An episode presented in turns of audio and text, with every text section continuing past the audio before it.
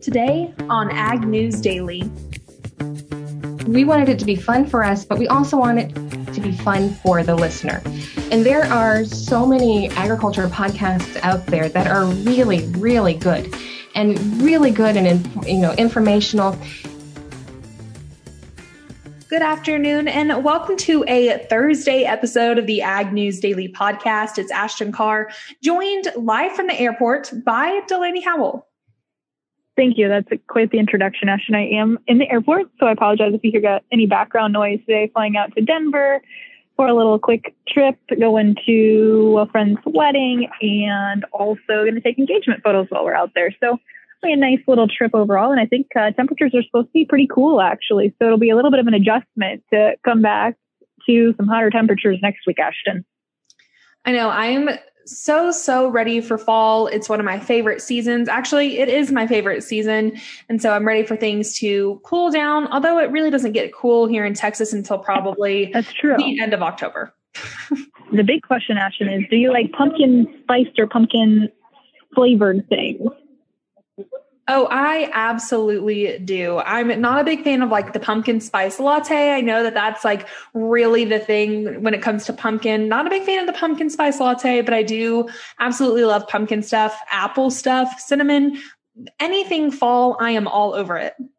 Me too. My thought is, um, is it too early to get that stuff out? My think, my thought is no, because we're about to start harvest. And I know you've lined up a cotton producer to chat with tomorrow, so that'll be great to have on the podcast session as you talk through cotton harvest. But let's dive into some news here. And I think this is an interesting story. As we know, tomorrow is the WASDE report, which you and Dawson will get to report on. But ahead of that report, we saw a little bit of a flub up by the FSA. Typically, they release their acreage data alongside of that WASDE report, but they accidentally released it too early yesterday, Ashton. And so they issued a public statement saying yesterday saying, quote, earlier this morning, the latest set of crop acreage reporting data was inadvertently posted early on the FSA website and taken down shortly thereafter. This data has been scheduled to release Friday, September 10th at 1 p.m. to ensure equitable access to this information. FSA has reposted the data on the website. And basically, this data that we're talking about here is according to the FSA and of course grower numbers, what do they anticipate as far as acreage goes? And that does differ a little bit substantially here from what USDA has posted. Yeah, Delaney, I saw that you had put that out on Twitter yesterday. Thought it was pretty interesting. I couldn't, you know, hardly believe that they made that mess up. But you're right. Dawson and I are going to be reporting on WASDE tomorrow. So we'll see how that's going to go. Yeah. I'm not too sure.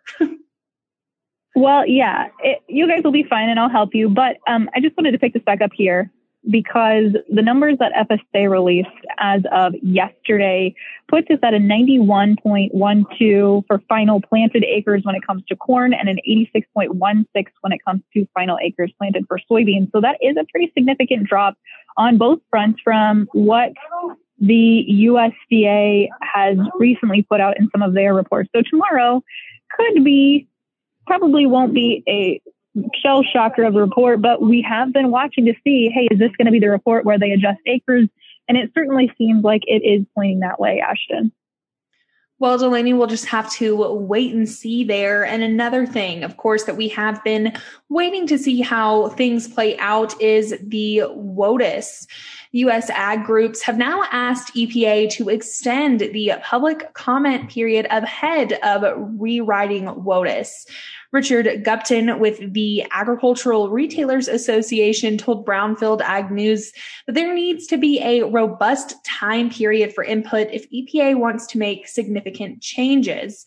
I believe it was 30 days that they that people had to um, make make comments about WOTUS, maybe things that they wanted to see. But Gupton says that it was woefully inadequate to get feedback related to such a major issue and the major impact it could have and the rationale that EPA makes that waters are being theoretically damaged under the Trump administration's rule. And it's really flawed, according to him. Requests came in from members of Congress, Michigan Farm Bureau, New Mexico Farm and Livestock Bureau, you know, a, a handful of other ag groups. And Gupton says that more time provides the EPA the ability to get input from the states, which again are partners in regulating waters within the U.S., whether that's under federal jurisdiction or state jurisdiction. And if they do decide to move forward in making additional changes, that they are minor adjustments and nothing major. So even though it uh, had been ended, the comment period, we're still seeing things come up with WOTUS. So gonna definitely keep watching out on this one because like Gupton says, this is a major issue. Yeah, and I really hope that they stick to their guns there and only if they do make adjustments, make them minor adjustments because we know we saw big changes under the Trump administration. We hope that those certainly don't get rolled back. But Ashton, speaking of making adjustments, CONAB, Brazilian's private estimates firm, has put out some fresh estimates when it comes to soybean production. Of course, Brazil is wrapping up their second harvest season here with uh, corn and soybeans and getting ready to plant corn and soybeans for their next rotation here come probably next week. And so as Brazil is being, as Brazil's harvest is currently being finalized right now, Brazil's CONAB estimates firm updated production estimates for corn and soybeans on Thursday, raising their yearly soybean production about 8.9% compared to a year ago to now sitting at a 135.9 million tons. And this does remain a slight downgrade from the CONAB estimate released last month, but it does really play and paint a picture here, I think, for the focus on soybeans in this region over the next year, especially as we head into harvest here in the United States and have to consider that any sort of a production hiccup could mean fireworks for the market. Well, I have some news from Brazil that I let slip through the cracks yesterday as truckers took to the streets to block these roads and Brazilian President Jair Bolsonaro has agreed to meet today with these truckers that are leading blockades of these highways across the country, raising hopes that he could end protests that threaten key export routes. Like I said, these truckers took to blockades yesterday as uh, the Brazilian president was slow to push back against a crucial segment of supporters you know, we talked briefly, Delaney, that uh, there's some political issues kind of going on there. So there's kind of a lot up in the yep. air. But, uh, you know, as of right now, these blockades have no, you know, major effect on exports or anything. Um, I don't know if they have already talked yet or not, but hopefully we'll have a little bit more of a clearer picture tomorrow. Yeah, and I think really the overall picture here, Ashton, is just that there is a lot of political unrest. Bolsonaro maybe has mixed support right now, and that's kind of contributing to this overall sentiment down there in Brazil. But switching tracks here a little bit here, still talking on the international scene, but a British science scientist has, and a British business has moved one step closer to finding a genetically edited super pig that is resistant to the deadly virus PRRS or porcine reproductive virus. And so the uh, group here is the Basing Basingstoke based animal genetics company um, has been working very hard to find a gene edited pig, and they're pushing to have this approval in the US by the FDA in 2023. So they're still doing some research here on some initial trial runs.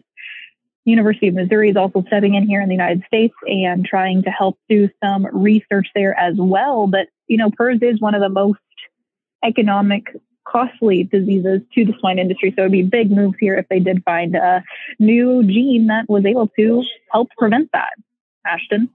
That would be, you know, just absolutely groundbreaking if they're able to actually do this. Delaney, I hadn't heard of this story, so I'm glad that you brought this to light because I'm going to be definitely doing my research because you know I love a good livestock genetics story.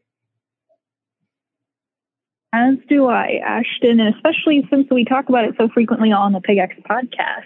So I actually sent this story over to them as well. So if you haven't listened to the X podcast, PRRS is definitely a topic we've covered quite a bit. Uh, be sure to check that out on the Global Ag Network website. I like that plug there, Delaney. Definitely appreciate that because I am a big fan of the Pig podcast myself. But I just have one other bit of news to share today, bringing things back here to the US. You know, we just talked yesterday, I believe it was, about how we've seen so much going on in the beef industry, especially when it comes to bills and those kinds of things. And I have another one to add to our imaginary Excel sheet here as Senator Tester and Thune have introduced a bill to reestablish mandatory country of origin labeling for beef. They say that they have reinserted, quote, beef and, quote, ground beef in the current so-called MCOOL law that requires country of origin labels for meat from chickens, sheep, goats, and deer. Their bill would delay implementation for mandatory cool for beef for up to 12 months after enactment to allow the U.S. Trade Representative and the U.S. Ag Secretary time to develop a way to do that in line with World Trade Organization rules. If not implemented after that one year, the bill would take effect. And we've talked about, you know, country of origin labeling for beef, and there's been quite a lot of debate going on there. So just another one, like I said, to kind of add to our Excel sheet that we discuss. Ashton, I think that does it for my news today as well. Other than just heading into talking markets today, we did see corn retreat again today. We're sitting on some uh, key support levels here in the December corn contract. And we also did see on Thursday another private export sale here of 132,000 metric tons of soybeans headed for China, but that did nothing today to perk the markets up. We saw weakness today as the December corn contract closed just a quarter cent lower to close at 510 on the nose. November soybeans down 9 cents today to close at 1270 and a half. Chicago December wheat today down 17 and a quarter cents to close at 692 and a quarter. And hopping over into livestock for today, we saw some mixed trade as the October live cattle contract closed 65 cents higher to end at 123.75. The Dees up 15 to close at 128.80. Feeder cattle were lower today as the October contract shed two and a half cents, closed at 159.25. The November down 20 cents to close at 161.22 and a half.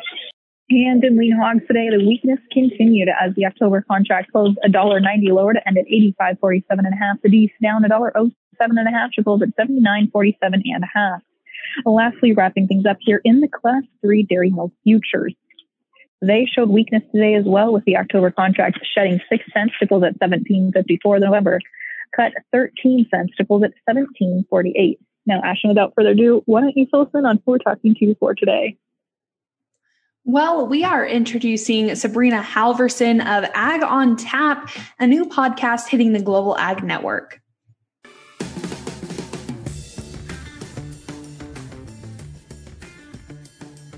Well, for today's interview, we are talking to Sabrina Halvorson of Ag on Tap.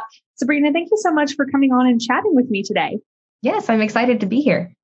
So I don't know if our audience is super familiar with Ag on Tap, but it is a new podcast that we have on the Global Ag Network. So I'm very excited that you guys are part of the family now and we're excited to get to know you, Sabrina. So why don't you go ahead and introduce yourself? Well, I'm Sabrina Halvorson. I have been in ag radio since um, 2012 is when I started with agriculture specifically. But before that, I was a broadcaster and a TV host, and I've also written for print for many years. So um, I've been around the neighborhood a little bit in ag media, and um, I also do I write for a couple of different ag magazines now, and produce Ag on Tap with my husband Rusty. So tell us a little bit about Rusty because you guys met back at Commodity Classic. So it seems that you two have pretty similar interests. We do. So I love our love story, and I know everybody loves their love story. Um, but we did. We met in 2015 at Commodity Classic. I was the farm news director for an ag network in California, and he was the farm news director for an ag network based in North Dakota. And so, of course, uh, we met in Phoenix, Arizona um, at Commodity Classic 2015 and kind of hit it off. We didn't talk a whole lot at that event, but you know, kind of made some eyes at each other. And then a few weeks later, later we were both selected to be part of the first class of the Nas- National Association of Farm Broadcasting leadership class. And so we were among the first, I think there was nine of us who were selected out of all the farm broadcasters in the nation. And, and it was this type of really intensive, you know, two day event where we learned so much about leadership, but we also learned a lot about ourselves. And being in the class together really pulled us, all of us together. But again, Rusty and I, with, you know, again, making eyes at each other, and we just kind of fell for each other. And it was so fun because our first year of dating, really, a lot of it was at conventions, and we would end up at, you know, again, at the next Commodity Classic, or we were in Washington, D.C., or we were in um, New Orleans, Louisiana. And, you know, we had this great dating history because we were going all over the nation covering conferences together and getting to see so much of each other doing what we love to do, which is reporting on agriculture. Um, so, and that's how we came together. We just, you know, we had very similar careers. And it's kind of, as you know, in our career, it can be hard to find somebody who really understands what you do. Um, because we we do so much on farming, but then there's also a lot of you know, there's a lot of long days involved, there's a lot of travel involved. So just having somebody, I think for both of us who understood what we were doing and everything that goes into it was really, really helpful. And so, yeah. And so he, after two years of dating long distance, I moved to North Dakota. And two years after that, we got married and started, uh, well, we, just love working together so much. We decided to do something really fun together. And that's where Ag on Tap came because we both have separate side jobs that we do that are, you know, our real jobs, I guess. And, um, but we love working together so much. So we decided, you know, we want to get together and do an interview now and then together just to have something that we, you know, it's, it's we're never going to have children because we're, you know, we're in our mid 40s. So this is our child that we're having together, I guess. You know, you make the point of, you know, being a broadcaster and an ag broadcaster at that, you know, not everybody understands. I mean, even my friends that are involved in agriculture, they don't quite understand what I do. And then my mm-hmm. friends who aren't involved in agriculture at all, they really don't know what I do. So I definitely get what you mean there. But let's go ahead and mm-hmm. just talk about ag on tap. What is it that you guys talk about? What's the structure? Let's talk about all those good things.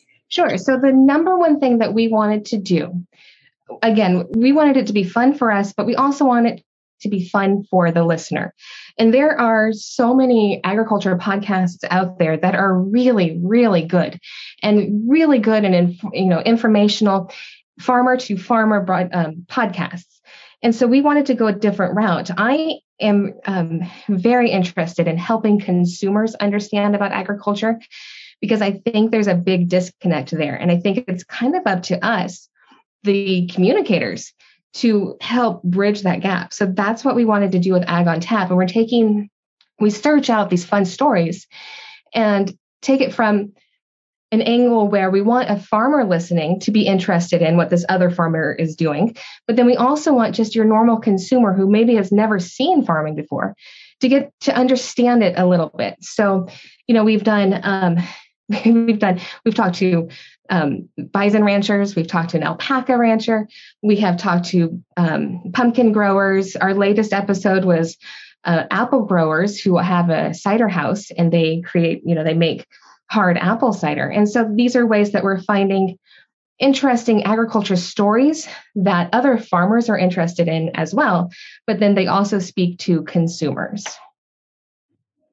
That sounds very interesting. I haven't yet listened to your new episode because that just dropped earlier this month. I mean, we're two weeks in basically, but I haven't listened to it yet. I'm going to have to add that to my playlist. But how do you guys find these interesting stories? Because, you know, there's tons of agriculture out there. And I mean, mm-hmm. there is tons of, um, you know, specialty growers like, you know, pumpkins and apples. So how do you really tune into those, you know, uh, interesting stories? So I'm going to take 100% of the credit for that um, because um, I have so much more experience in specialty crops coming from California. You know, basically everything we do out in California is specialty crops. And there tends to be a lot of really fun stories in those types of crops. Um, but then also, I have more of a consumer mind than Rusty does. And so I see a pumpkin patch and I, you know, I'm excited about the pumpkin patch and I want to know how do they get all those pumpkins to grow and you know what does it take to have enough that people can come out and, and pick it but then i also have been reporting on agriculture for so long i'm thinking also Okay, well, what kind of insurance do they have to have to make this into, you know, to let people come onto their farm? And what kind of inputs do they have to use? Is their soil correct? So our stories come have come from this wide range of places. Um, the pumpkin patch was simply because I want I wanted to do it. I happen to love pumpkins. We Rusty and I have tried to grow them in our garden and I couldn't do it. So I thought, all right, well, I'm just going to talk to a pumpkin grower. So I found the biggest pumpkin grower in Illinois, which is the top pumpkin producing state in the nation, and just called him up and said, Hey, we'd love to have you on our show. So, and he was so funny. So that is definitely one that I suggest just go and listen to our pumpkin episode. He was hilarious. Um, but then there's other ways. For example, we'll, we'll have an upcoming episode um, about olives. And that comes because in my other job, I was doing a story on olives for a magazine, and I talked with this really engaging woman um, from an olive ranch in California. And I thought, well, she would just be really fun to have on, and she can tell us about what it's like to grow olives and what it takes to actually produce olive oil. Um, because you know that's another one of those crops. We use it all the time. We use olive oil a lot um, you know consumers do but we don't necessarily know exactly what goes into it from the farmer perspective. And she had such an interesting story when i was interviewing her for the magazine. So now we've booked her to be on the show. And then there's another one that i'm just going to tell you about real quick that i'm extremely excited about because i love everything that has to do with christmas. And so we've already done this interview. We were we're going to put it up in december but we're talking to a reindeer rancher and how often do you get to talk to a reindeer rancher? We actually went out to the ranch and we got to see the reindeer and you know interact with the with the actual animals and it was so fun. So we're going to in December help people learn about what it takes to actually, you know, to raise reindeer. So a lot of it comes from me just I get crazy ideas, I search them out and I say, "All right, well we're going to do this." And then Rusty, bless his heart, goes along with it and says, "All right, I'm at your side. Let's do it." I really love that. And I love that you took 100% of the credit, you know, no no being humble around here. I definitely appreciate that. Mm-hmm. Um, you know, Sabrina, I kind of have a, a, consumer mindset as well. And this might be a little bit more um, kind of a, a, personal question between you and I, because sometimes I feel, you know, having more of a consumer brain and I definitely don't have as much experience when it comes to ag broadcast um, as you do. But are there ever moments that you feel like, um, you know, you're not asking the right questions mm. or, you know, those kinds of things? Does that make sense? Absolutely. Yes. Um, there has been a lot of learning for me just in doing what I do every day. Um, even though I was raised in in Central California, uh, which has, you know, I was all had agriculture just all around me as I was growing up, but I did not grow up on a farm.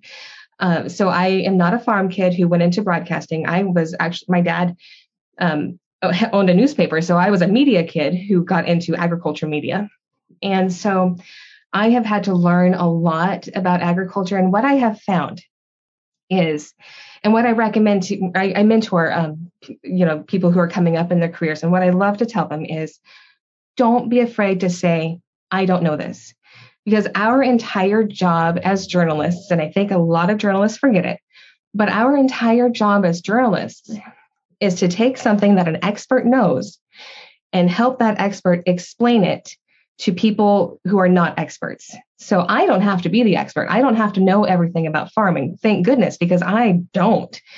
But I do have the you know the task of explaining what this expert is saying so that other people can understand it. Now what is really nice with rusty and i doing the podcast together is he is a farm kid.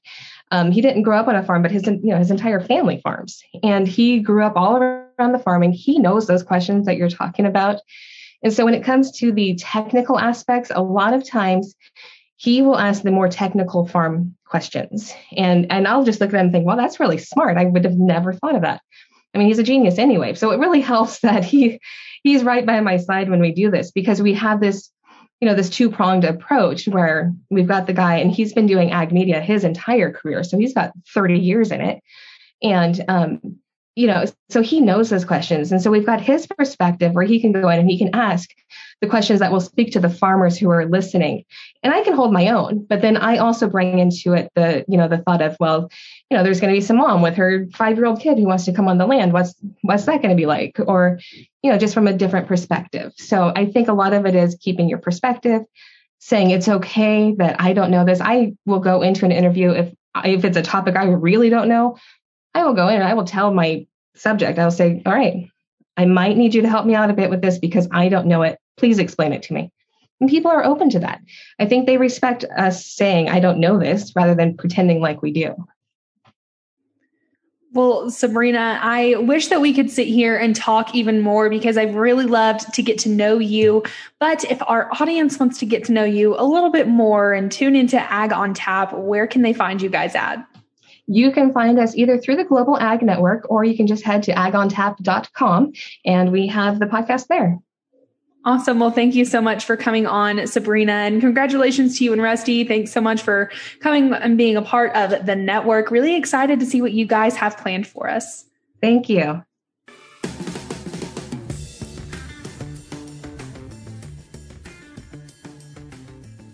Thanks again there to Sabrina for coming on and talking to us. It was a, a great conversation. I, uh, of course, love talking to people involved in the ag industry and some women at that. I think we have some pretty powerful women on the Global Ag Network, of course, yourself included, Delaney.